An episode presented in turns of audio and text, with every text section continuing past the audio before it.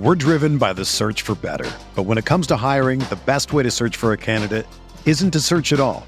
Don't search match with Indeed.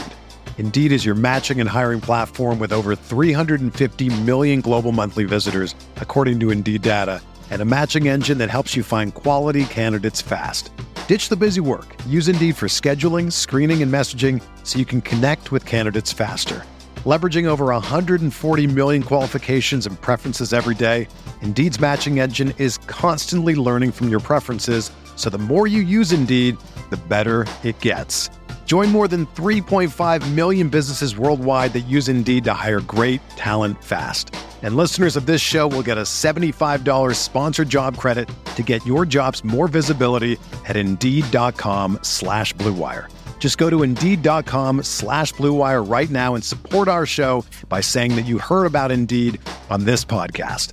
That's Indeed.com slash BlueWire. Terms and conditions apply. Need to hire? You need Indeed. This podcast episode is brought to you by Coors Light. These days, everything is go, go, go. It's nonstop hustle all the time. Work, friends, family expect you to be on 24 7. Well, sometimes you just need to reach for a Coors Light because it's made to chill. Coors Light is cold lagered, cold filtered, and cold packaged. It's as crisp and refreshing as the Colorado Rockies. It is literally made to chill. Coors Light is the one I choose when I need to unwind. So when you want to hit reset, reach for the beer that's made to chill.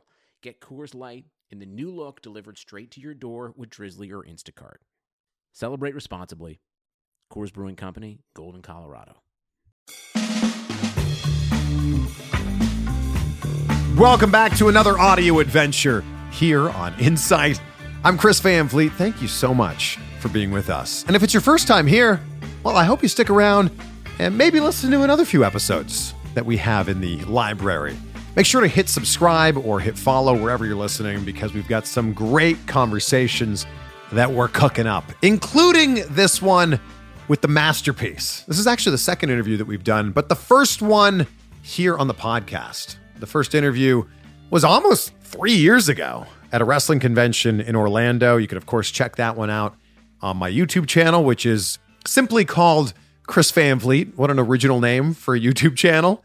But since you're here, since you're on the podcast, snap a screenshot, let us know that you're listening. Tag me on social media. I'm at Chris Van Vliet. Tag Chris Masters. He is at Chris Masters 310 on Instagram and at Chris Adonis on Twitter. And we've got less than a month to go before my birthday, which is May 19th. So if you happen to be listening to this on your iPhone right now, it, I, I'd just be, it'd be so great if you could take 27 seconds out of your day to leave a review on Apple Podcasts because we're getting so close to that goal of 2,000 reviews. So close. Yeetert Man 16 left this review that says, the best interviewer ever. Chris is the best interviewer of all time. I love his interviews. He does such a good job interviewing his guests. It's such a great show. Thank you, Chris, for producing this great show. Well, thank you for the great review. I super appreciate you listening to this show. In a sea of other podcasts that are out there, I appreciate you, Yeetert Man underscore 16, and you, who's listening to this right now in your car or on the treadmill or walking your dog or preparing your meal, wherever you are. I appreciate you. So thank you. And I'm going to keep reading one review on every single episode until we get to 2,000 reviews or May 19th. Man, we're just coming up real soon here. My guest today is a very large man and a very nice man. Please welcome the masterpiece, Chris Masters. All right, it's happening. Chris and Chris here, although only one of us is the masterpiece, and that's Chris Masters. So thank you so much for joining me. Yeah, good to be on with you again, man. Uh, hopefully, uh, last time I wasn't really as aware of you last time, but uh, you did had a great interview, and then I saw all the uh, different people you've interviewed. It's amazing, man. Uh, you're a cool dude, so I'm glad to uh, be on with you again, man. Dude, that was three years ago that we did that first interview.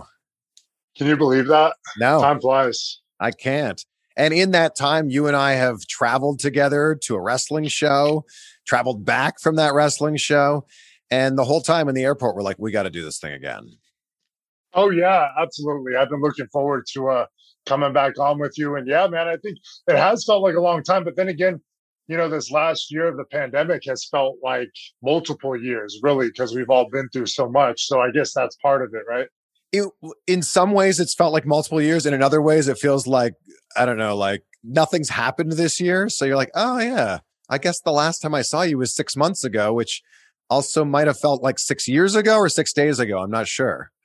Totally, totally. But a lot's happened since then. You're uh, you're now crushing it in NWA. You're the national champion right now. So congratulations.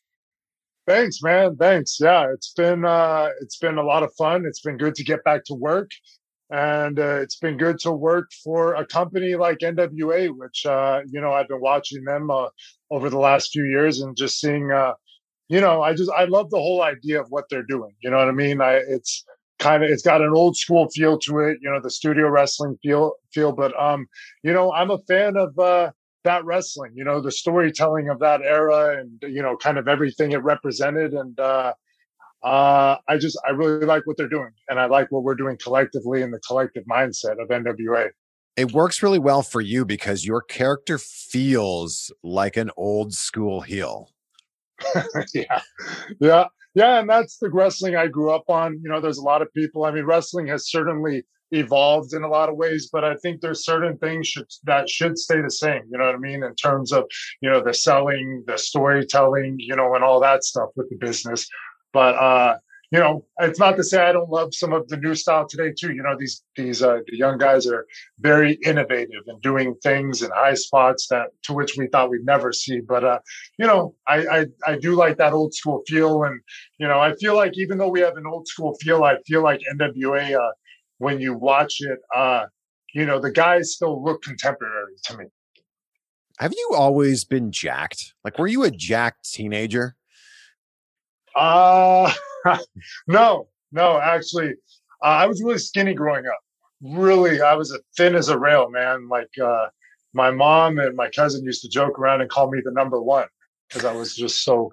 yeah. But um, you know, I started working out when I was like 15 years old, uh, and once I start decided I wanted to become a pro wrestler, it seemed like a logical step. So um, that was my uh, my start into working out. Like I even had a first period weight weight training class in the 10th grade that I didn't do anything in. You know, like I just I wasn't in that mind that mind space yet. But then it was a short time after that. Uh, you know, I always had loved wrestling. I mean, wrestling was always my number one love, and I decided that I wanted to seriously pursue it. So then working out became like you know the obvious step, and so I took that on as a hobby and started uh, doing it obsessively but look, man, I started working out when I was 15 as well, and I don't look like you. Uh, well, you know, I got to thank my dad and mom for those genetics, man. I mean, honestly, that's a, a big part of it. It's not to say uh, you personally couldn't get built. I'm sure you could. I don't know exactly what you were doing, but, you know, genetics really kind of determine your, uh, you know, your potential, you know what I mean, in terms of like, you know, what type of size or build and all that stuff you're going to have. So it helps out, you know, uh, you know, I was always a pretty tall guy, you know, at least, you know, reasonably tall. I mean, I'm six four now, but I was, you know, pretty tall throughout my whole uh, growing up. And, uh, you know, luckily I had broad shoulders too. So that um, kind of helps, you know, that whole look. So were you the guy that like after six months of working out, you were already like putting on some serious mass? Uh, I put on, you know, like in my traps and biceps, like okay. specifically. You know Sounds what I mean? Like a high school workout to me. Well, they, you know, they were just the first thing that responded. I mean, maybe I was, I guess I was maybe doing a little bit too much uh, curls and upright rows and stuff like that. But, um, you know, that was kind of the first thing, you know what I mean, that kind of responded to me. Like I always kind of had a, you know, bicep peak. So, um, yeah, man. But it was all just a part of, you know, I never, you know, a lot of people always thought I was a bodybuilder, you know, turned wrestler. And I've already retold this a million times in a million different interviews, but it was never, that was never the case. I took up bodybuilding because of my love for pro wrestling and wanting to get into pro wrestling. Which is an interesting thing because you look at a lot of wrestlers now, and unfortunately, there's a lot of wrestlers that don't look like they've ever worked out. And, you know, maybe that works for them and their character, but it's so interesting to look at you who went, okay, I grew up watching wrestling. I know what wrestlers look like. So the first steps for me are get in shape to look like a wrestler. It's funny you say that. You know, I was joking around the other day because I went over, you know, when I went to the NWA tapings, there was, uh, I got picked up at the airport and there was somebody who got picked up with me that I hadn't met before or anything like that. I didn't know who it was. And it was uh, this guy who comes down and he's only about, he's like five foot 10, maybe about a buck 50 or something like that. And the, the business has changed so much that I just assumed, hey, maybe this is some wrestler I haven't met, or maybe this uh, really popular indie wrestler or anything. But then I, I come to find out, like later that night, that oh no, he's just a cameraman. so he's a photographer. So um, you know it, that just kind of goes into what you were saying. Yeah, the business has changed a lot, and I'm not disparaging. Um, you know, I, uh, you know, there's always going to be a place for big guys in wrestling. You know what I mean? It's nice to see um, guys who aren't necessarily Hulk Hogan or something like that get opportunities, but um, you still want to have guys that look like grown men. You know what I mean? So you know, I kind of fall on both sides of that. But uh, like growing up, I was, you know, I loved the Ultimate Warrior when I first started watching wrestling. But you know, as time went on, I really kind of started appreciating not necessarily the biggest guys in wrestling, but you know, like the Bret Harts and Shawn Michaels and Curt Hennig and the you know the guys who weren't necessarily the they're they're not small guys by any means, but yeah. they weren't like the uh, giants of professional wrestling when you go to a locker room now, you're probably one of the biggest guys in the locker room easily, right? Uh, well, on indie wrestling shows, but uh, funny enough, I did a show in Florida just about a week and a half ago. I was in Florida, yeah, actually, um, and um, I wrestled a guy who was not only uh, taller than me, but you know, about four feet wide. He was about 450 pounds or something like that. So it was one of the those rare occasions where um, you know somebody was much bigger than me so it kind of uh, it's kind of fun for me though to have people we get to work with people like that because it's a completely different style of match at least for me you know i'm not the big guy imposing my will on him as much as he is on me you know you talk about growing up watching wrestling and i love these throwbacks that you put on instagram like you with stone cold steve austin you with Chyna. like these are such great photos and you had like this long stringy hair like it, it's just such a great throwback that these are the people that you admired and then you ended up working with them. Yeah it you know it blows my mind man. Like i was the biggest fan the biggest mark you could ever imagine man. Like i i'm like to be you know when i first got called up to wwe and i was sharing the locker room with all guys i grew up watching you know what i mean it was just so uh it was intimidating it was super intimidating, man. Because you know I respected everybody. Like when I was a wrestling fan, uh, you talked about some of those pictures. Like I didn't care who I met. I wanted to meet everybody. You know what I mean? Like like HBK was my favorite, like obviously, but like I just I respect everybody. I just looked up to them so much and what they did, and I was like, you know, I just thought the world of uh, professional wrestling and pro wrestlers, and um, I had a lot of cool experiences growing up between, um, you know, me and my buddy used to sneak backstage at WWE house shows all the time. I got to meet everybody. That's where a lot of those pictures came from, is us sneaking backstage at the Arrowhead Pond of Anaheim out there, and. Uh, you know, we would just we would try to be as inconspicuous as possible. We eventually smartened up and stopped wearing wrestling shirts so that they wouldn't identify us right away. And I, you know, I joked with Dave Hebner about it all the time because uh, Dave Hebner would always kind of find us and kick us out. So, you know, it's kind of funny when I eventually came to work and I was actually employed with World Wrestling Entertainment. And then I saw Dave and, you know, I kind of reminded him of all the times. He, obviously, I looked nothing like I did at that point. So he didn't necessarily like look at me be like, oh, you're that guy. But I told him like, they used to kick us out all the time from uh, back. We used to try everything in our power to avoid him at all costs. How does how does one sneak into a WWE house show? Well, we didn't sneak in. We bought a ticket to a house okay. show. One of my one of my buddies found this service elevator in the Arrowhead Pond. He found this door that led to a service elevator, and the service elevator would take you basically right to the uh, backstage parking lot.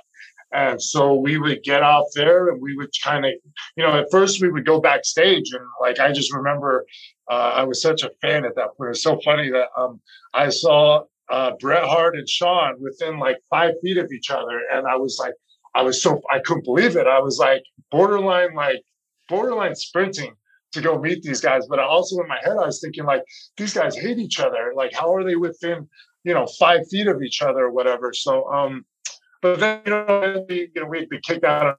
So we would just kind of, at a certain point, we would go downstairs and then we would just wait in the parking lot instead and not go backstage and just try to get them as they were leaving. And, but we met like a ton of people like that, man. I think I have a picture with Vince McMahon. You saw the one with Stone Cold. I mean, we met everybody. When you first met Vince as a wrestler, he must have just looked at your physique and went, "This guy this is exactly what I'm looking for." Oh, especially, I, I think, especially at that time compared yeah. to even now. Uh, I, I'll say this: I know that um, I reminded Vince a lot of Paul Orndorff. You know, mm. I don't know if we had talked about this already before, but sometimes I forget to bring it up. But I reminded Vince a lot of Mr. Wonderful. So uh, he, they really had me watching a lot of him, and even they even had me work with Paul Orndorff uh, the weekend of WrestleMania 21 when it was out there in LA. Uh, Paul was there, obviously, and they had me work out in the ring with him a couple times, which was, you know, very interesting. So when you're growing up, is the plan I'm going to be a wrestler and that's it? There's no backup plan. Yeah, I mean, it was, and you know, I talk to kids all the time, and I tell them, you know, it's funny you bring this up because, uh, yeah, that was the plan, and I was like, I don't know, I had this, I just, I felt like this is my passion, this is what I'm pursuing, and I went all in. And man, I started working because I needed to get a job to buy supplements and stuff like that, and I didn't even end up finishing high school, which fast forward to now, I'm actually, you know, throughout this pandemic, I've been working on my GED just because I figured, wow. you know, there's a lot of things I didn't get done in my life because I fast tracked wrestling so much. Like I wanted to get into it as young as possible, which I did. You know, I got signed at 19 and all that, but you know, I neglected a lot of things. So um, you know, now I'm even going back and yeah, I'm getting my GED and, and stuff like that, just because these are valuable, valuable information to know and skills and whatnot. And um, yeah, I mean, uh, I, I, forgot. I'm going on kind of like a rant on this, but how did we? uh How did we get on? Basically, saying you had no backup plan. Yeah. Oh, no back. Yeah. No backup plan. Yeah. I just went all in into professional wrestling. And, you know, I tell kids all the time, like any who might be listening to this, uh, you know, when you have a dream or something like that, that's great and uh, pursue it, of course. But like in my case, I was too much of a rush to get there. You know what I mean? Like, I, mm-hmm. if I could go back, I would have just went through the process, finished school, maybe even, um, you know, took a couple college courses, essentially just enough time for me to mature so that I wasn't, you know, making, you know, hundreds of thousands of dollars at the age of 20 and just completely irresponsible and not know how to handle it. You know, I just, you know, when you do something like that, I mean, it's not that you 100% need that stuff, but they're valuable life skills that um, I missed out on because I was so such in a rush to pursue that dream. So uh, that's kind of my advice to any young people who are trying to get into wrestling. Not that they ask for it, but I'm just saying if you're a potential pro wrestler and you want to get into it, cool, do it, and you know, go to a school and you know, be responsible, but just you know, do what you got to do first. You know, finish school and all that stuff. I just can't imagine having that conversation with my parents. I can't imagine at 16 going, you know what? I'm going to drop out of high school so I can be a pro wrestler. They'd be like, Christopher, because they call me Christopher. They'd be like, Christopher, same for you. This is ridiculous. You're staying in school. How did that conversation go with your parents? I, well, you know, it was only my mom around at that point. I didn't meet my dad until much later. So I'm, I'm assuming probably if my dad was in the picture, it might have went very different because of uh, he values education very highly. But um, you know, it it wasn't that I just decided to stop going to school, man. What it was is uh, I started working and I was working like I was pretty much I was doing the schedule where I was going to school uh, from eight to three, and then I was working from four p.m. to nine p.m. So I go pretty much straight to work because I needed to make money for uh, this stuff. You know, we didn't have a lot of money, and then I would go to the gym from 10 p.m. to 12 p.m. at night. So you can imagine my days were very full, and I wasn't making time for homework. I was missing days, and you know, so school suffered. And uh, it wasn't by me just deciding not to go. It was just I was working and you know the gym. Like it was just I was spread very thin. Priorities. You had different priorities. What kind of job were you working at the time? Oh my gosh, you're gonna kick out of this. Um, like smoothie, a smoothie shop, man. I worked at um my first kind of job job was at this place called Hollywood Smoothies over there in LA. Uh, Um, and then I ended up going to work at Jamba Juice, which is a popular joint. Everybody knows about Jamba Juice, I oh, think now. They headhunted you. The other smoothie shop couldn't pay you as, not, as exactly. much as yeah, they signed me. They signed me up, Jamba Juice, and then they uh, promoted me to a main event. Uh, what is it? Shift leading position. They actually did. I, I got promoted within there, and then you know, I worked, did that, and then I eventually ended up working at, uh, you know, a couple other jobs like YMCA as a trainer, and then for Muscle Mag International, which actually you would be familiar with, being a, a Canada guy. Uh, yeah, Muscle Mag had a store over in Venice, Venice Beach area. So that was the last job, like job job I actually held because I got um, signed to pro wrestling while I was working there, and I still have yet to enter the real workforce since then. Well, you know, you have those skills. You could always go back to Jamba Juice if you need to. well, you know, this the sad thing is, is I mean, you know, I hear when I hear about the minimum wage and it's still the same minimum wage from when I was in the workforce, that's a little like, wow, oh my gosh, you know what I mean? Like, how are people surviving? And um, I mean, that's a whole nother topic to get into. Nobody wants to hear about it on uh, our show, but um, it's uh, crazy.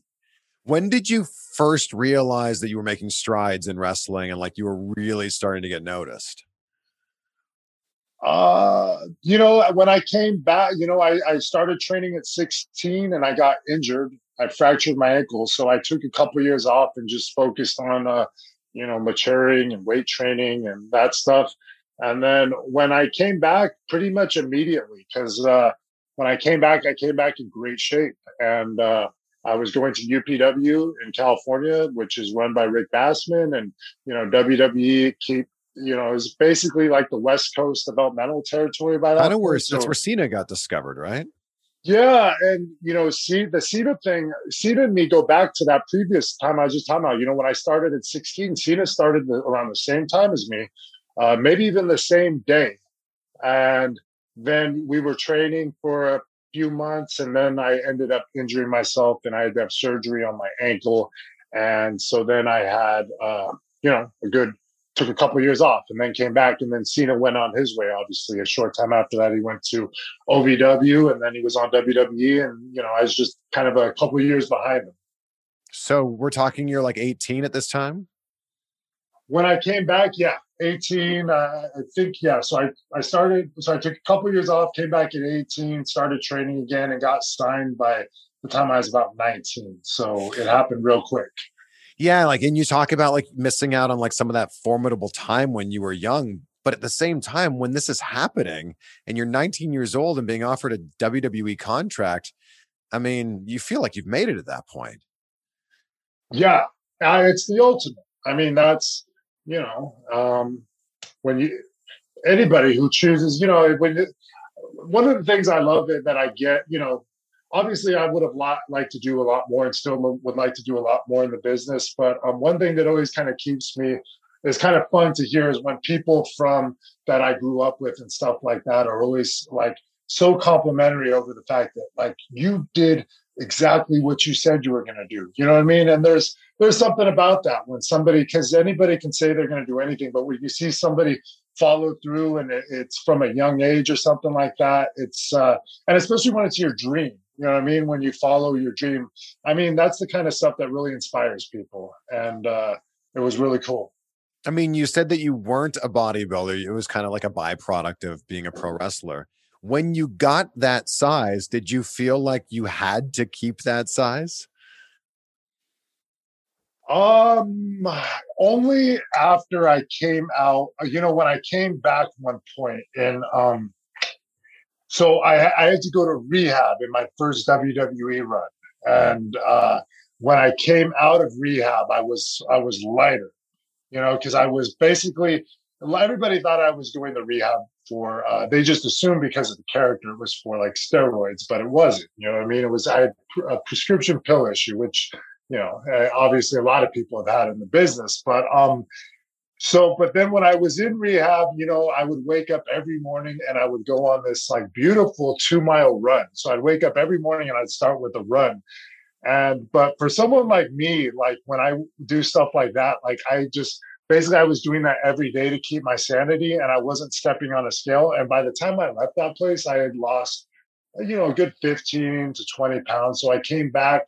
When I came back from that, I was much slimmer and um, I felt, you know, it was I didn't hadn't even really thought about it because I was battling uh, deeper issues. Obviously, if I was in sure. rehab, you know what I mean. So I wasn't thinking about that. But then when I came back to WWE, and you know, I heard a little bit of chatter about it. I was like, then I felt a little pressure. I'm like, oh, you know, I should, I got to put on, you know, I got to go up at least like try maybe put on ten pounds or just eat a little more or whatever because uh, you know the reaction was enough for me to kind of be like, whoa.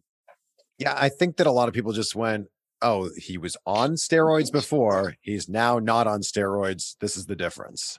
That's the yeah, and that's the you know what? I can't even fault them for that because uh, you know if I was just a casual viewer or somebody not really kind of hearing these interviews or something like that, that's probably just what you'd assume. Like, oh, he had to go to rehab. It must have been for steroids. And then when you see he comes back and he's he's lighter, it just it just makes sense. And so, uh, but that wasn't the case. It just what it, it just wasn't really. You know. I, I think when people when when you have the size that you had and then you fail a wellness policy test, I think people go, "Oh, what's obvious? What's happening here?" Mm-hmm. mm-hmm. What was yeah. it that you actually had a problem with? Which painkiller?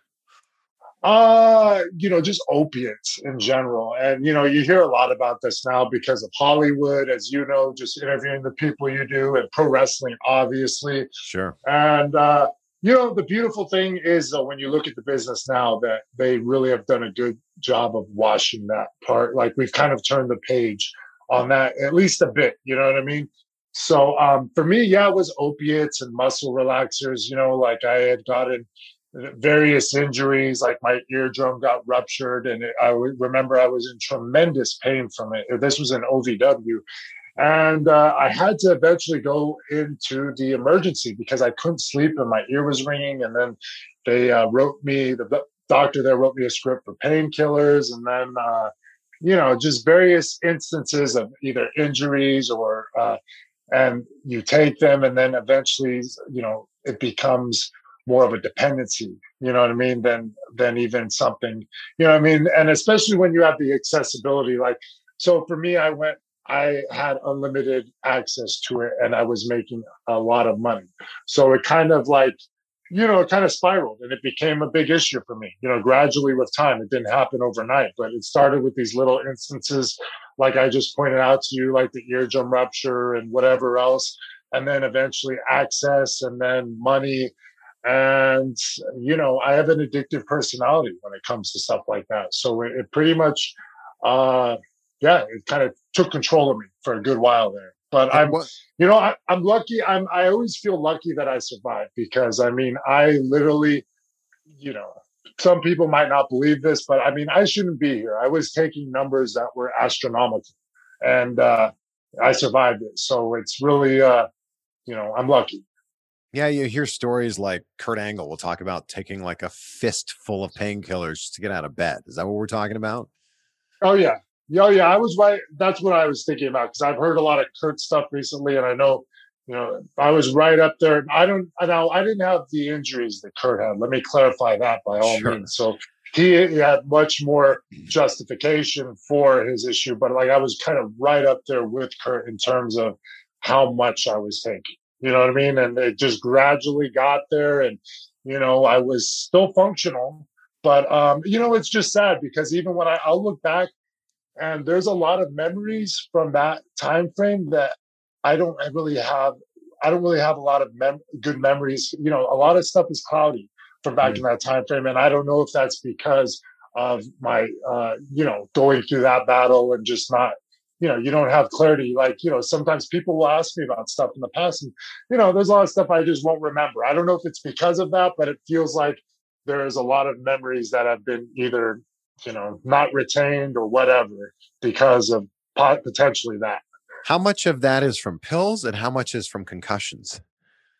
Well, that, that yeah, that's hmm. the other thing. I mean, you know, who knows? You know, I'm not completely sure. I mean, I've definitely been hit in the head a few times and had some pretty nasty concussions. So I, it's hard to say. You know what I mean? If how much or how little my brain is functional from that. Like, you know, there's a lot of guys who've had it a lot worse than I have. You know what I mean? In terms of getting hit in the head with chairs and various things. So, uh, you know, that's why I kind of, you know, even I didn't feel right about entering that, you know, that whole concussion suit with WWE. It's like, I don't know, that just, to me, it seemed like, you know, I'm not, you know, they didn't force me to do anything.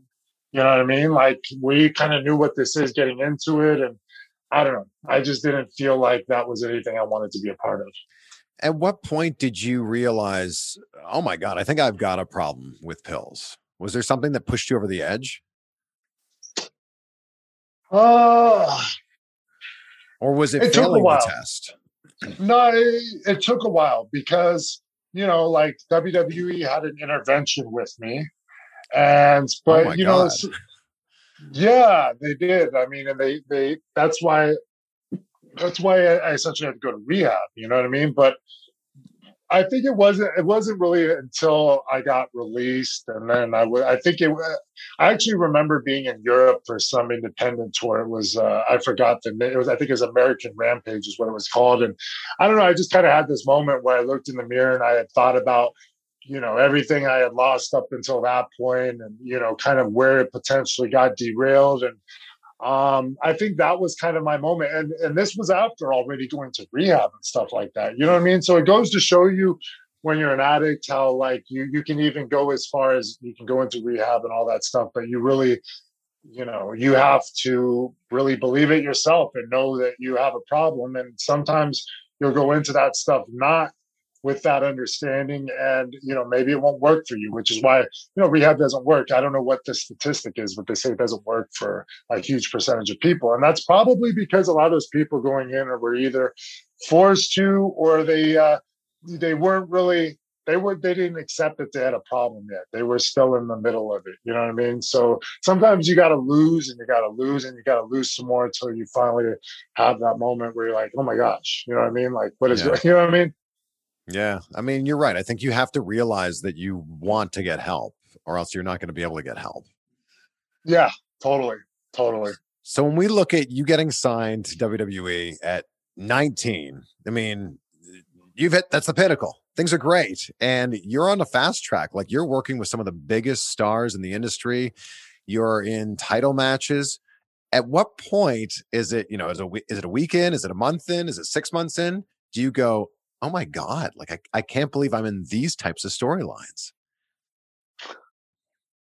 Um you know i'd have to point it out to it all kind of started because with me they were just building me like when i first got there it was uh you know it was kind of a lot of uh enhancement matches there's a lot of master lock challenges it was a lot of building that finish and my first real program was uh, coincidentally was against you know Shawn Michaels, the guy who I'd grown up idolizing.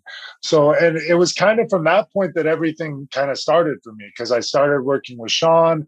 Then you know when you work with somebody, you obviously you take that to the house shows, and then like even for the rest of that year, I was working tag matches against uh, you know, like teaming with Hunter against Shawn and Flair, or Shawn and Big, me teaming with Edge against uh, Shawn and Big Show, you know, just various different tag matches like that. And um, it was kind of around that time I would be involved in some of those matches, and I would just see the Naitch entering the ring with his robe, you know, all you know, just like sparkling and.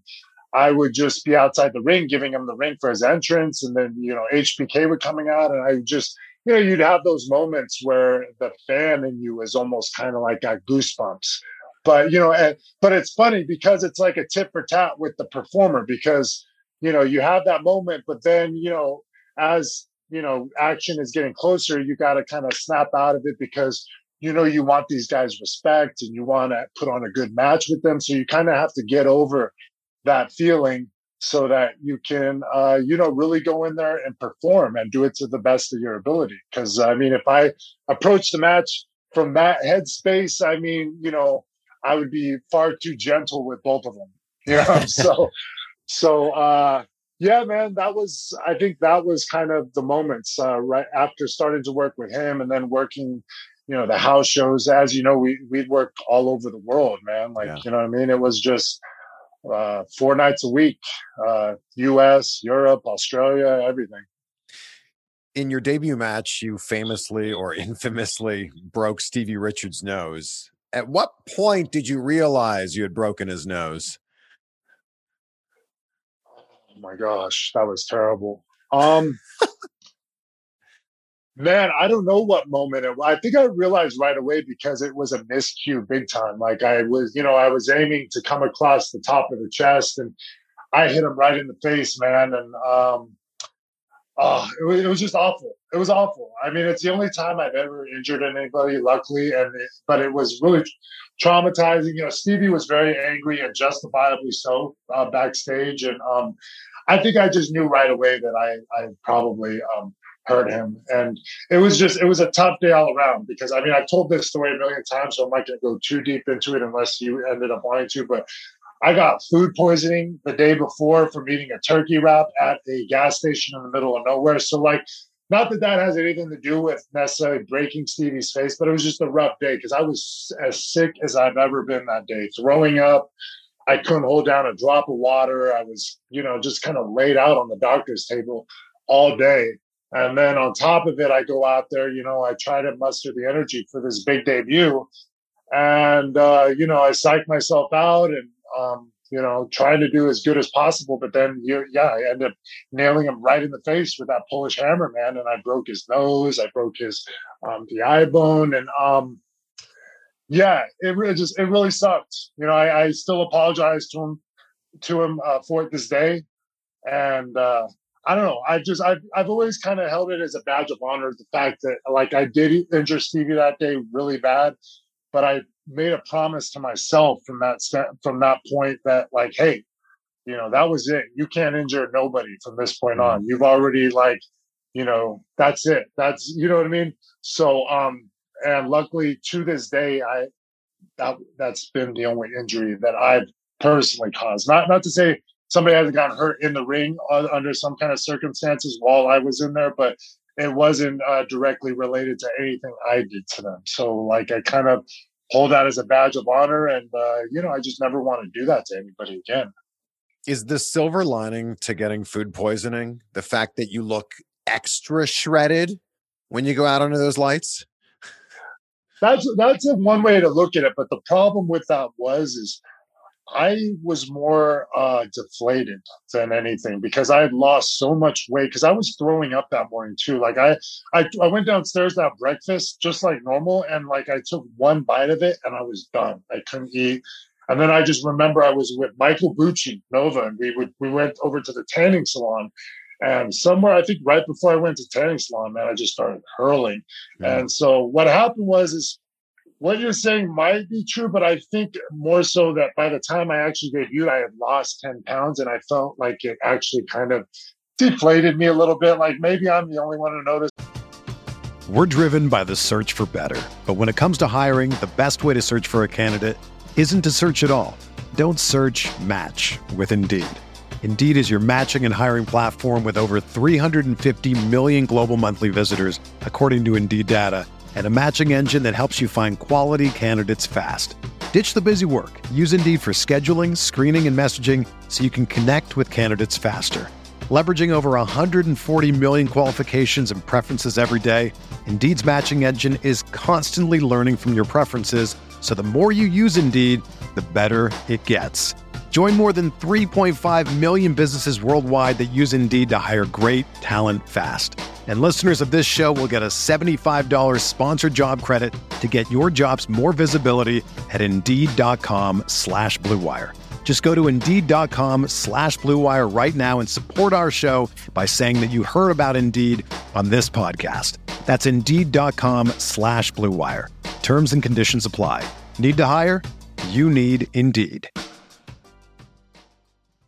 I, I don't know, but like, you know, I think I would have looked better essentially if I hadn't been like that sick all day. You know what I mean? Because I, I, I remember watching your debut live and going, "Oh my god, that guy's massive!" Like you had, uh, you, I mean, seriously, you're one of the like all time body guys when you think about it. well, that's cool. Yeah, I, I mean, I don't know. Again, I I feel like I lost ten pounds, so like for me, I rather have been able to eat normally and all that, and I wasn't as worried about because I I always stayed pretty lean. You know what I mean? So for me, it was more like, oh, I went from 260 to 250 in one day, and I had to debut like that. This podcast is sponsored by BetterHelp. Is there something interfering with your happiness or is preventing you from achieving your goals? BetterHelp will assess your needs and match you with your own licensed professional therapist. You can start communicating in under 48 hours. Now, this isn't a crisis line, this isn't self help, this is professional counseling done securely online. There's a broad range of expertise available, which may not be locally available in many areas. The service is available for clients worldwide. You can log into your account anytime and send a message to your counselor. You'll get timely and thoughtful responses. Plus, you can schedule weekly video or phone sessions so you won't ever have to sit in an uncomfortable waiting room with traditional therapy ever again. BetterHelp is committed to facilitating great therapeutic matches so they make it easy and free to change counselors if needed. It's more affordable than traditional offline counseling, and financial aid is available. BetterHelp wants you to start living a happier life today. Visit their website and read their testimonials that are posted daily. Visit betterhelp.com slash insight. That's betterhelp, H-E-L-P dot com slash insight and join the over 1 million people who have taken charge of their mental health with the help of an experienced professional. In fact, so many people have been using BetterHelp that they're recruiting additional counselors in all 50 states. So the special offer for anybody listening to Insight right now is 10% off your first month. Just go to betterhelp.com slash insight. That's betterhelp, H-E-L-P dot com slash insight. Was there ever a point where you thought, I'm too sick to wrestle? Did anyone ever try no. to work you out of it? Eh, you know, it's your debut. Like eh, that's the thing. Like think about it. I think you're a lifelong wrestling fan too. I mean, yeah. just anybody who's a lot, you know, loves, breathes, eats, sleeps pro wrestling. I mean, just imagine that it's your debut and it, you're sick. It's just it doesn't even come to mind. Like you just know you have to. So um I just remember it being a tough day, man. I was drinking gin. The only thing I could keep down was a little bit of ginger tea all day. Like I was, you know, drinking a little bit of that and it would give me a little bit of relief where I'd feel a little better. But it's just, you know how pro wrestling is, man. It's just, it's not even, it's not like other things. Like no matter what, you've got to get yourself out there and do it. So um, I don't think it crossed my mind. I think probably in my head, I wished it could have been an option, but like, you know, this had been built up. They had been running vignettes for weeks. And then, you know, they had circled that date. They'd even said it. You know what I mean? This is the night. So you just know there's there's no way around that. I, I that's amazing that you were able to have that kind of performance when you were feeling as sick as you were feeling, man. When you look at your career, you had you had a huge push, and I'm curious to know if you were ever considered to win the title. Uh yeah, I think early on. I mean, uh, you know, I was considered for a lot of stuff. I mean, I was considered. I was supposed to win the Intercontinental title, but then the the uh, the intervention we talked about earlier had happened. So then it didn't happen, and uh, I know the specific night and everything. Uh, I was supposed to win the tag titles with Carly at that WrestleMania where we worked Big Show and Kane, but then that got switched the day of because of a change of plans. You know, which happens. That's one thing you learn about pro wrestling is you learn to never count your chickens before they hatch type of thing. It's like until something actually happens, you can't 100 count on it. It's just, you know, you learn that time and time again. But, um, you know, there was even a pre tape shot with Vince and me where he was alluding to me being potentially the youngest WWE champion of all time. And this was even after Randy had won it.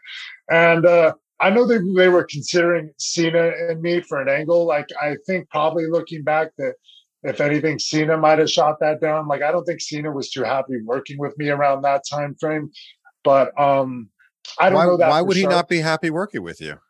Oh, I you know, like I I could have good matches with with uh you know, I had good matches with HBK, but I don't know. Cena felt like he had to leave me. You know what I mean? It's probably because I was, I was new and stuff like that. But um, you know, he just felt like he had to lead me, and, and I don't know. It was just a little more difficult for us uh, ring chemistry wise, I guess. You know what I mean? But um, I don't even know that for sure. You know what I mean? But um, because I just know I, I, was working a lot with Shawn Michaels and I was working a lot with John Cena in terms of the house shows. And like, you know, Shawn was an easier match for me to have. But then again, Shawn had how many years of experience, you know what I mean? And it, yeah. and as over as John Cena was, uh, you know, he had started in the business. You know, we had essentially started in the business around the same time together. So I think that might have kind of been, you know, although I had gotten hurt and then he had gone to WWE and all that much before me, I think you know, that might have been um, part of it. You know what I mean? Like the, uh, you know, there wasn't a guy with Shawn Michaels' experience in the ring type of thing.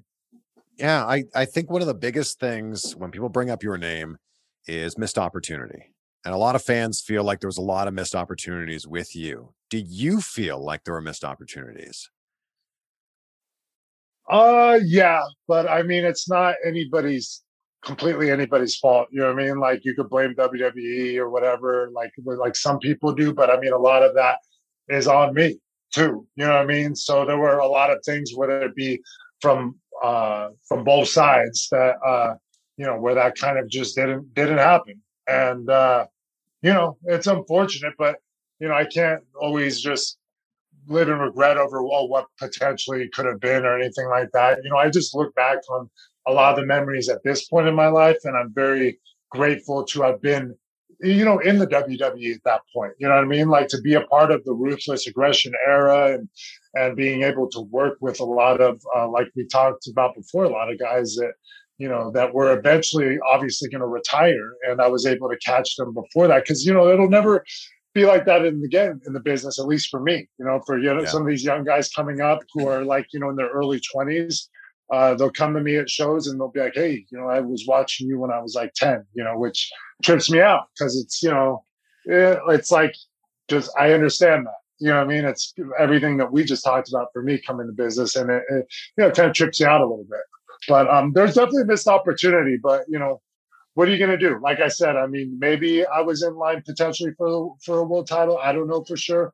I know definitely for a tag title and an IC t- title, but uh, unfortunately, none of that happened for various circumstances. Who were you going to beat for the IC title?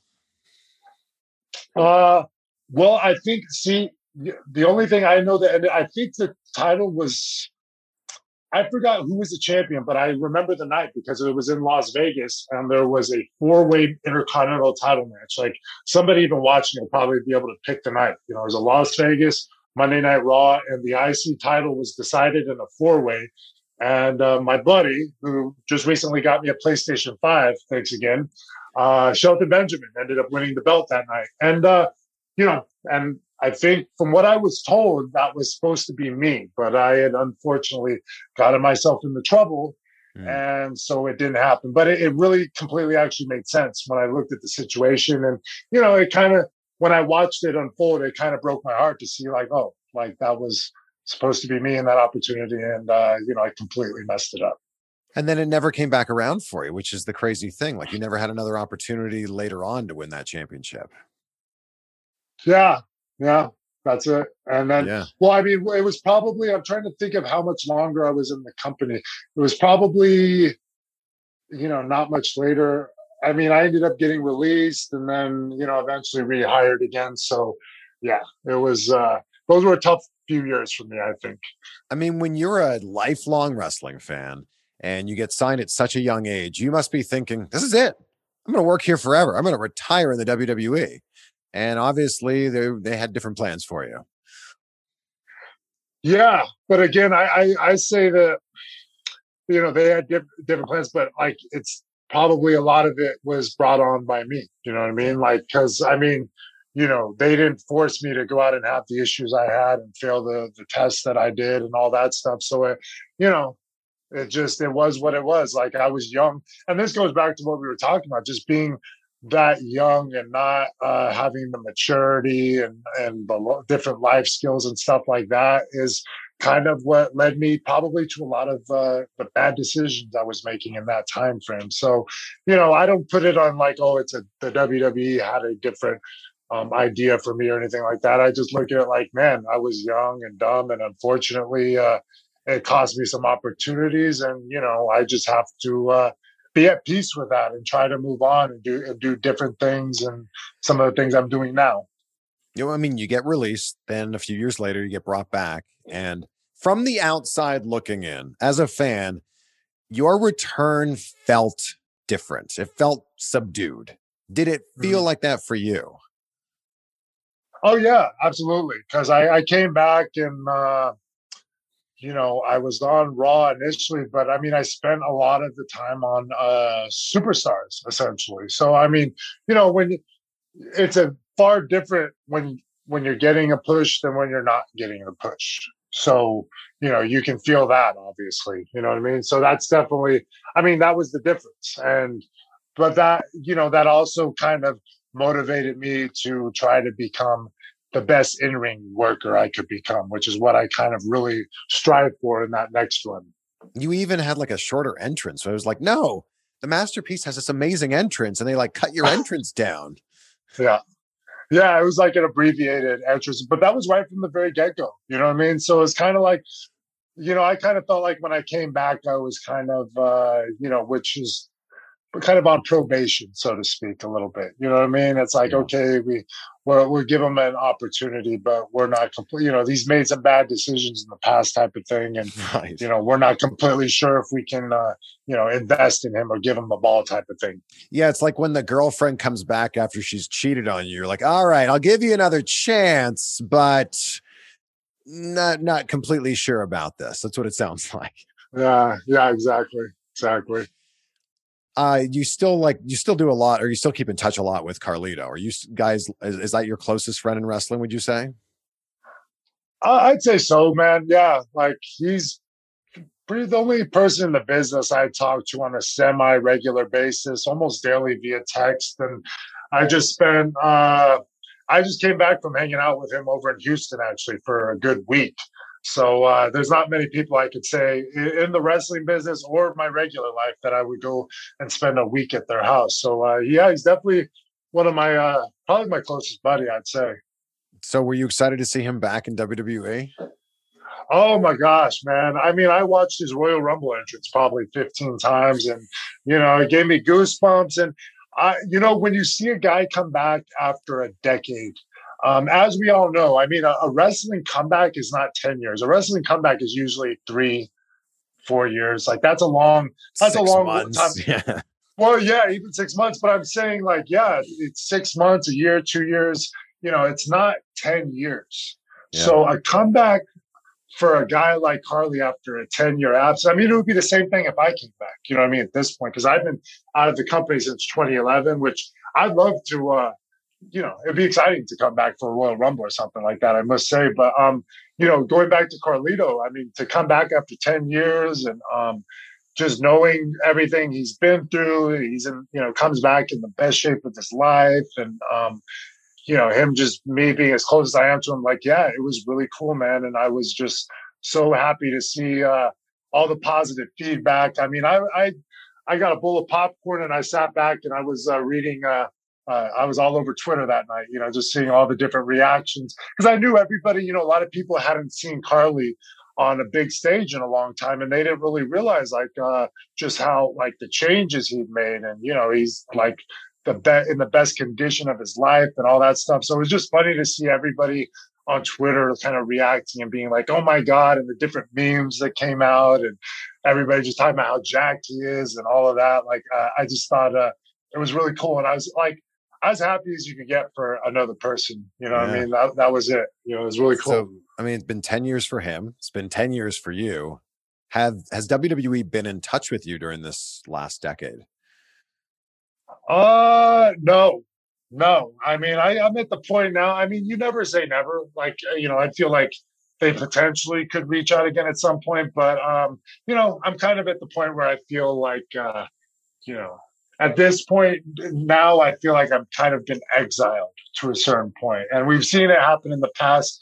I don't know. You know what I mean? I, I like I said, never say never. Like maybe they'll they could reach out to me potentially for something, but I've just kind of taken it off my uh, list of, you know, just even goals at this point. You know what I mean? Like I'm focusing on like the NWA. I'm focusing on my education and stuff like that. But um, you know, it obviously would be an exciting thing, but um, I don't know when you know when you haven't been reached out to in that period of time, you just kind of feel like, all right, well, you know, Yeah. that's it.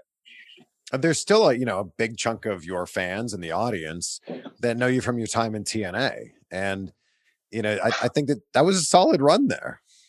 Yeah, yeah, it was cool, man. Like I don't, I, I'm glad to have had it uh, and all of that. I don't, I didn't, I don't know. I didn't even factor honestly until you.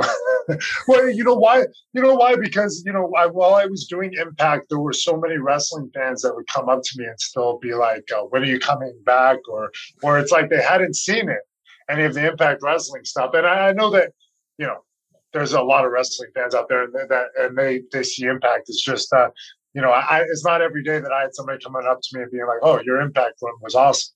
Yeah. But thank I you. you worked under your real name there briefly, which I thought was very interesting. Yeah, you know, I mean, it was just an opportunity that came along. I had been working with Jeff Jarrett before that with the Global Force Wrestling, and then the, you know, Impact Wrestling thing kind of happened and the merger, and Jeff recruited me, and I, I had developed a good relationship with Jeff going back to Ring Ka King in India, and uh, you know, Jeff kind of recognized me for kind of the underrated worker that I was, and he uh, he liked that. So. Uh, and then he would use me from that point on. He used me in Global Force, and then he ended up bringing me into Impact. But then, you know, when Jeff ended up leaving Impact, it felt like, uh, you know, my guy. I kind of lost my guy, and uh, you know, essentially, you know, my days were kind of numbered there. I thought not not in like not as that they had released me, but it just you know there were a number of factors. You know what I mean, like money and stuff like that that made it. uh you know, made it not the best situation for me at that point. Yeah. You know, the first person to ever break the master lock was Bobby Lashley. And here we Yeah. are, it's coming full circle. Bobby Lashley now uses the master lock. Yeah. Yeah. I I mean I've talked to MVP about this and uh I don't oop, you there? You must be getting a phone call. No, no, actually it's just my phone battery saying it's low. Um we, we tried to do this on a computer, but now we had to go on the phone and now the phone battery is low. But um so yeah, you know, it only makes sense, right? Like if anybody's going to use the full Nelson, the guy who broke it, and a guy who's such a physical force like Bobby Lashley, I mean, to me, it's hard to even argue with it. You know what I mean? It just kind of makes sense. But um, it, it was funny, you know, when he first started using it, all the different mentions and stuff like that of people talking, hey, that's not that's the master lock, that's not the hurt lock, and all that type of stuff. And um, I mean, I'd be lying. I'd be lying if I didn't say it didn't, in my mind, create an opportunity for something. You know, even if it was small in terms of, uh, you know, who's got the best full Nelson in professional wrestling. But um, you know, who knows if anybody'd even want to see that. But um, you know, I still think that you know, if somebody was, it's been first of all, it's been again, like you said, it's been ten years. And usually, usually finishers are recycled well before the ten year mark. You know what I mean? Like we were talking about Carlito a minute ago. You know, his backstabber was recycled not even what three or four years later with uh, Alberto Del Rio. So I mean, you know, for nobody to use the full Nelson for ten years is, you know, it's a pretty long time. And you know, the guy who broke it, you know, guy that big. I mean, it just it kind of makes sense. But uh, totally you know, maybe sense. Master Lock Right. versus Hurt Lock. I I think that the master lock versus the hurt lock makes perfect sense. Yeah, yeah. Have you talked Well, to Bobby since? Uh, you know, well, we follow each other on Instagram, and um, I don't think I've seen him since he's been in WWE. But like, you know, we hung out at Impact Wrestling and stuff. So, uh, you know, I've known Bobby since Louisville, so OVW. So, I mean, you know, Bobby's someone I've known in this business for a long time. So, I mean, uh, you know, people ask me if Bobby asked me for permission to use the lock, and I, you know, I, I remember I, I responded to somebody on Twitter and said no, and they made this big thing. Or somebody said, "Oh, does he have to?" And I'm like, "No, that's not what I was getting at. No, he doesn't have to ask me for permission. Of course not. You know what I mean? Like, uh, again, like." Bobby essentially is a guy I've known in this business for so long, and uh, you know, to me, it only makes sense. So, uh, you know, he he wouldn't have to ask me. That's not a thing, and um, you know, I'm just I'm glad to see guys like Bobby Lashley and Drew McIntyre doing as well as they, they are because uh, you know, Drew's another guy for me. I've always known Drew's ability. Like I had some of the best matches of my career with him back in 2011. This is when he wasn't being pushed or anything. I just saw the talent he had and the ability he had. So for me, uh, you know, I like seeing the like those two guys going at it, you know, and and you know, in the WrestleMania and all of that. Are you still as big of a wrestling fan now that you were when you grew up? No, I don't. I don't think I'll ever. Like, I don't. I don't think I'll ever be able to duplicate that because now it's it's different. You know what I mean? It's what I do for work. But like, I will say that, um, you know, even through the pandemic, I found myself on a on many occasions. Uh, you know, I'll when I go through YouTube, I'll seek out um old professional wrestling and watch it. You know what I mean? And, you know, I've become a fan of a, a, lot of the various podcasts, including yourself. And, you know, Something to Wrestle is always an interesting listen. Jim Cornette, of course. But um, I don't know. It's a, it's a tough question to ask. Like, no, I don't follow Raw every week, like the you know, everything that's going on now. I don't follow it religiously. I see what's going on, and I, you know, I see it through various outlets, whether it's YouTube, Instagram, or whatever. But um, my real wrestling fandom is anything from 1998 and before that. You know what I mean? It's mm. that whole time frame of wrestling. So I'll go back and I'll watch various stuff. You know, like the other day I was watching Hot Rod, Rowdy Roddy Piper, and Bret the Hitman Hart from, uh, you know, WrestleMania. I think it was WrestleMania 8. You know oh, what I oh, mean? Man. So, yeah, like that. That's the stuff I like to watch. And, um, you know, as kind of my, you know, in my leisure time, so to speak. Or even, you know, my favorite couple of years of professional wrestling was uh, 1997 bleeding into 1998 because you had, you know, the Monday Night Wars. You had heel Bret the Hitman Hart doing the Canadian thing, which was, in my vision or my opinion, the most awesome version of Bret. You had Shawn uh, transi- transitioning into a heel. You had Stone Cold transitioning into Stone Cold. Just so many different things going off that were laying the groundwork for now, eventually the Attitude Era, which was the wrestling boom. And um, so for me, those were the two years I hold, you know, nearest and dearest to my heart. Yeah. Do you think about life after wrestling? Like you and I are the same age. Do you think about life after wrestling? Uh, yeah, now I do, you know, uh, because of, uh, like you said, my age. And, you know, a lot of that is why I'm working on, you know, education and stuff like that now because, uh, yeah, I'm 38 years old. So, I mean, uh, I might still be in good shape and stuff like that. But, uh, you know, I've got to start thinking of uh, other things to do with myself. You know what I mean? Because, I mean, you know, we all, you know, most of us plan to try to live a long, fulfilling life. So you can't just stop it with, even if you've, made your living and stuff and you're doing doing great. You don't want to just stop you know with that you know i mean? You want to be a productive person. So um for me a lot of that is you know the education and the various things i'm doing there but it's also uh in terms of pro wrestling it's looking at the potential of you know what else can i do in pro wrestling? And like one of the things i've thought about more recently is um producing which is you know like you know um you know they used to call them agents in professional wrestling but a producer is uh you know, kind of the third brain in a match. It's the person who essentially, you, you know, two guys will bounce their ideas off of. It's the guy that also will give the two participants their outcome and their time and all that. But, um, you know, I love the creative process. I like the part when, you know, I'm getting together with my opponent and I'm talking it out with him. And I like having that producer in there to bounce, hey, you know, we'll come up with some ideas, but then we're like, hey, what do you, what do you think of this? You know what I mean? Or how can this be improved?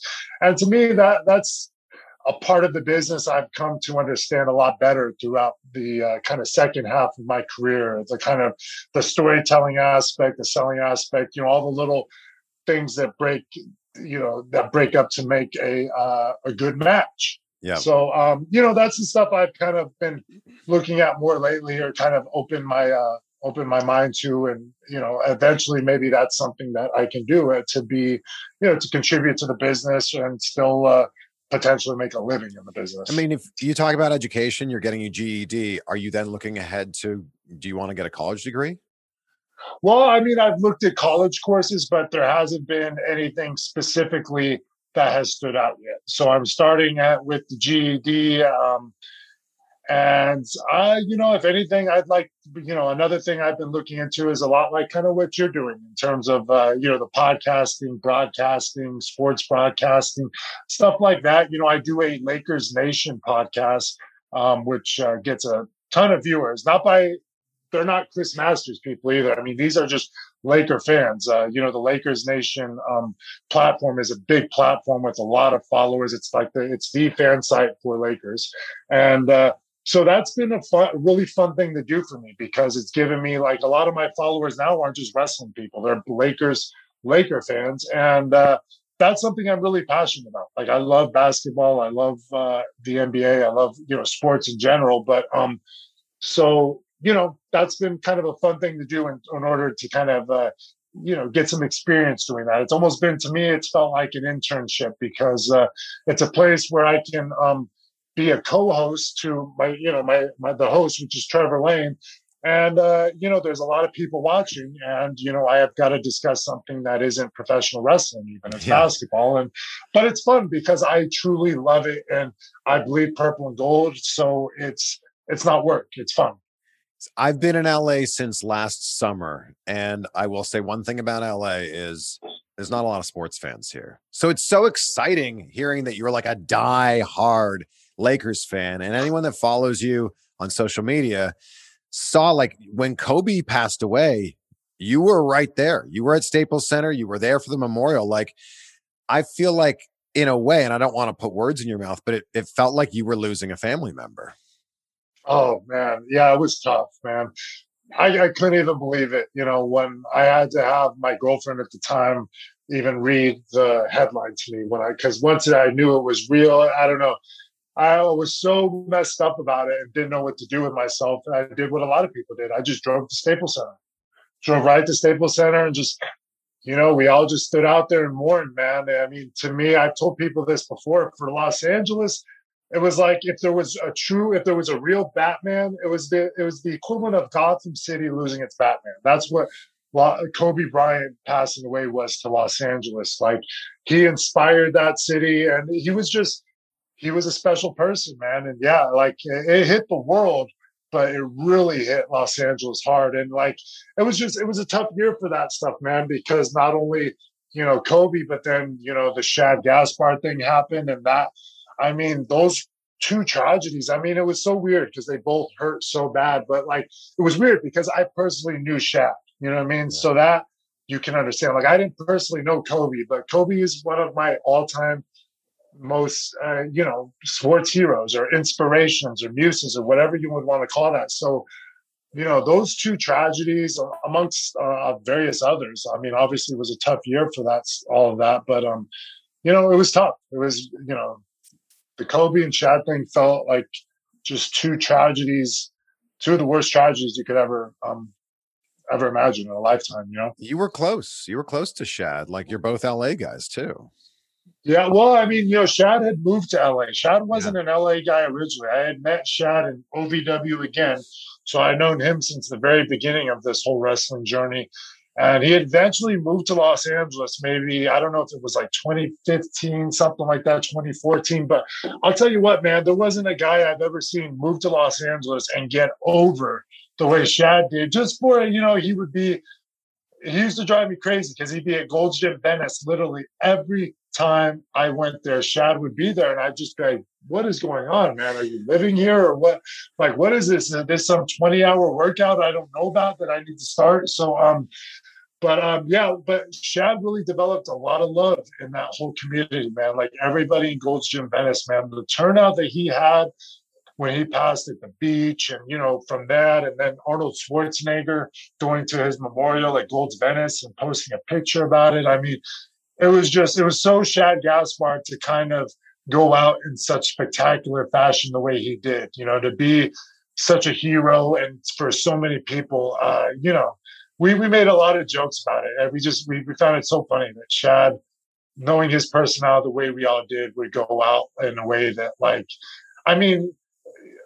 I hope he gets that um, Hall of Fame, you know, that Warrior. Warrior Award. You know I mean, like yeah, like I know it didn't happen for him this year, but I still think Shad needs to be a contender for that. I know that they you know put Titus O'Neil in that spot, but uh, and, and it sounds like he was very deserving of that. But uh, you know, I'd like to see Shad, even if it's next year, still be recognized because I mean, just what he did, man, for his son, it was just such a heroic act, man, and just such a I don't know, it was just crazy. You know, and I lived the thing about that that was so crazy is I was living in Marina Del Rey, and uh, that is literally I mean, it's basically three blocks east of where he drowned. So, I mean, I was just every day that we had discovered his body. I mean, I, it just, you know, this feeling in your stomach of just being kind of sick, just knowing that your your your your your boy is out there and they can't find him. So, um, yeah, that's some tough stuff to look back on, man. yeah, that's the place I dropped you off at that place in Marina Del Rey, right? Yeah, yeah, you did. Yep, that's yep. That was. uh I like that community over there. It was nice. Yeah, that was Miss cool. It. I was I was blown away that when we got to Texas, we were hungry, we needed to eat. There's an in and out across the street from the hotel, and a guy that looks like you eats in and out. This was mind blowing to me.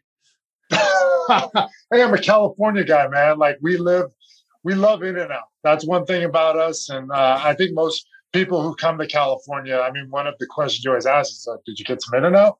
Did you go by in and out? And uh, you know, I don't want to go into a whole thing on In and Out, but uh, you know, a lot of people. It's funny with In and Out because you'll have people who swear by it, and then some people who feel like it's overrated. You know what I mean? So it's either In and Out or Whataburger, and then there's a bunch of people that are like, "No, Five Guys is the best." Ah, exactly, exactly. It is that, and uh, I don't know. For me, In and Out's just got the freshest. Like you know, it's not that they do anything particularly um, innovative. It's just all their stuff is fresh to death. I mean, that's why it's a West Coast company. If you ever watch a documentary on In and Out, you'll have a lot of respect for kind of what they do in terms of paying their employees and the, the, the freshness of their products and not compromising that freshness by expanding too much. So uh, it's an awesome company, and I love the burgers, man. Those double doubles, you can't. I guess to me, I'm just more. Well, go ahead. I'm just blown away that you can, you know, look like you look and eat fast food. Well, no, you can't. That's the thing. I, you know, uh, people always say that, like, you can't do in and out every day. But I mean, there are points in time, you know, where you just got to say F it. And you're like, you know, I'm to, you know, that was in a circumstance where in and out was the best option available. So I'm going to take it. You know what I mean? Like, I can live with the fact, me personally, if I eat in and out like once a week, you know, that's not a big thing for me. Like, you know what I mean? Like, as a matter of fact, you know, usually my goal on a weekly basis is you know because at this point i usually work weekends uh, you know when there isn't a pandemic obviously sure and so uh, my whole goal is monday through friday to get in all of my workouts and try to eat as good as possible so that on the weekend i can be allowed not only do i ha- not have to train on saturday and sunday but i can also if you know when i go to the various places to wrestle i can kind of uh, you know, I can eat a little more freely. Like I can go to In and Out Burger with you because I know that, you know, for the whole week I've been at least, you know, for the most part I haven't been eating fried food and stuff like that. Yeah. It's uh, it's encouraging for me to think about that. Once a week. Okay. Once a week. I like pizza a lot, so this makes me feel good. So as the world's starting to open up a little bit more, you're open for bookings.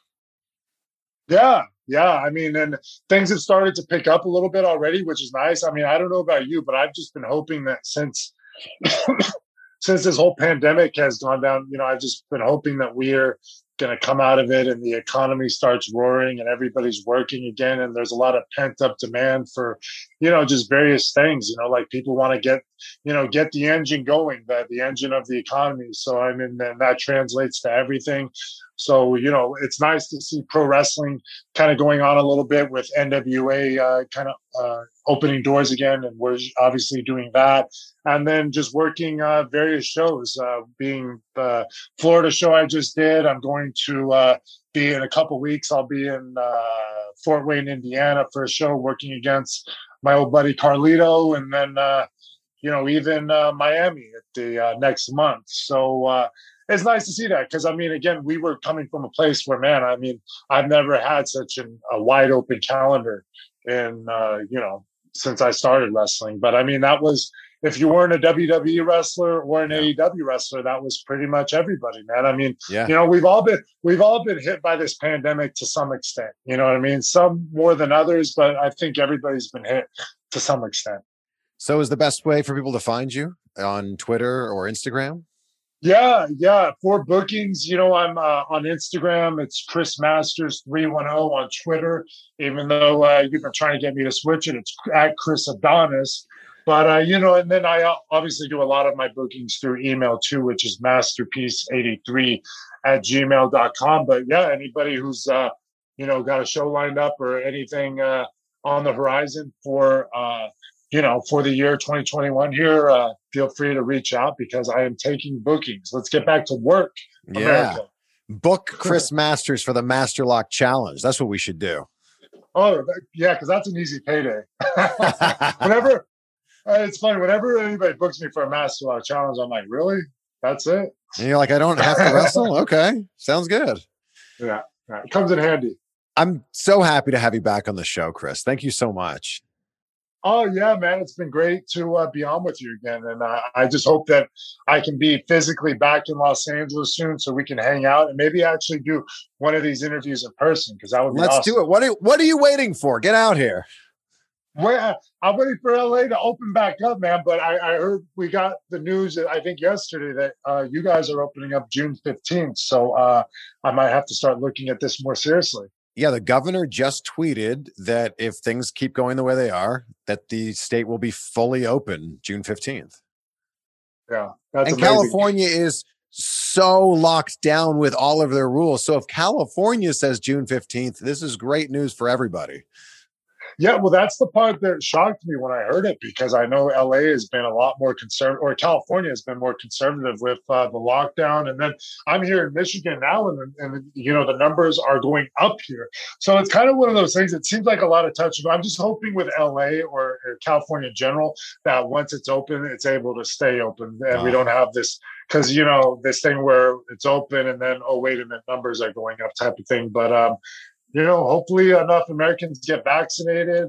I don't know how you feel about that, but I feel like I'm at a. I know. See, I know there's a lot of, and this is a whole other topic. We won't go into it, but I know there's a lot of anti-vaxxers out there. But for me personally, I know that I'm going to have to get it if I want to work in some of these countries. So it's just Yes. kind of a non-choice. So I'm I'm kind of anxious to get it because then it just means I can go everywhere I need to go.